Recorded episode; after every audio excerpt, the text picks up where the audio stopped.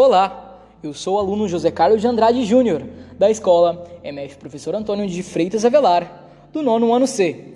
Hoje irei falar sobre a lenda A Menina Enterrada Viva. Era uma vez um viúvo que resolveu casar-se outra vez. Tinha terras férteis, com muitas plantações. Acabou escolhendo como noiva uma mulher muito ambiciosa, infelizmente, que estava de olho na sua fortuna, apenas na sua fortuna. Justamente por isso, a mulher tinha uma terrível implicância com a filha do marido. Para ela, só a sua própria filha prestava. Embora fosse uma menininha tão briguenta quanto a mãe. O pai, porém, viajava muito e deixava sua filha aos cuidados da madrasta, certo de que ela trataria como princesa, né?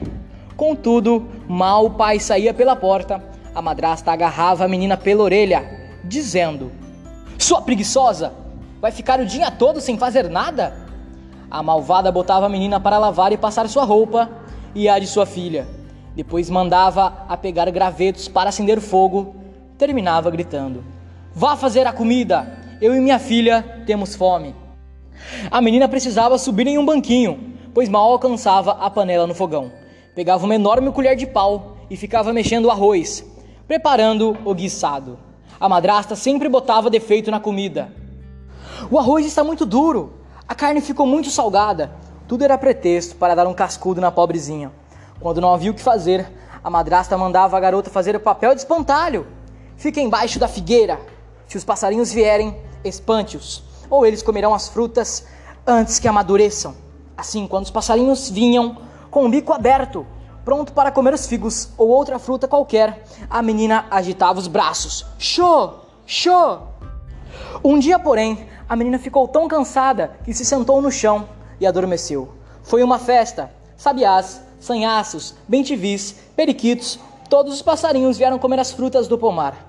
Lá se foram as pitangas, os mamões, as goiabas e os figos ainda verdes. Quando a menina acordou, ainda tentou salvar as frutas. Show! Show! Os pássaros voaram em disparada. Tarde demais. As frutas já estavam furadas para o seu bico. Oh meu Deus, o que será de mim? Lamentou-se a menina. Minha madrasta há de me castigar com certeza. Foi o que aconteceu. Furiosa, a madrasta mandou cavar um buraco bem fundo, pertinho da figueira, e atirou a menina lá dentro. Depois jogou a terra até cobri-la completamente. A menina foi enterrada viva. Dali a alguns dias, o pai voltou. Onde está minha filha? perguntou ele. Você não sabe o que a pirralha fez? Disse a madrasta. Fugiu de madrugada. Fiquei desesperada. Procurei por todo lado, mas nem sinal. O pai chorou muito. Amava demais a filha, que lhe fazia lembrar a primeira mulher. Mandou procurar por ela, vasculhar as cidades e campos próximos, mas nem sinal. Passou o tempo das frutas, esfriou. Em seguida chegou a primavera.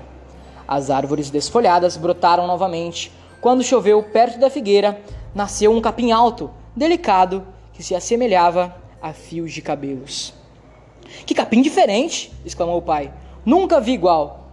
Pois não gosto nada dele, reclamou a madrasta. O marido, que tinha um fraco pela esposa, chamou um homem para cortar o capim. Quando o homem foi trabalhar, teve a sensação de que havia algo estranho. Perto do capinzal, os passarinhos não cantavam, permaneciam nos galhos em silêncio. Mesmo assim, ele quis roçar o capinzal. Ergueu a enxada e deu o primeiro golpe. Imediatamente uma voz começou a cantar.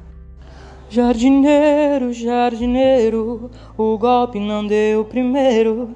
Deixei de lado a enxada, pois minha madrasta malvada aqui me deixou enterrar.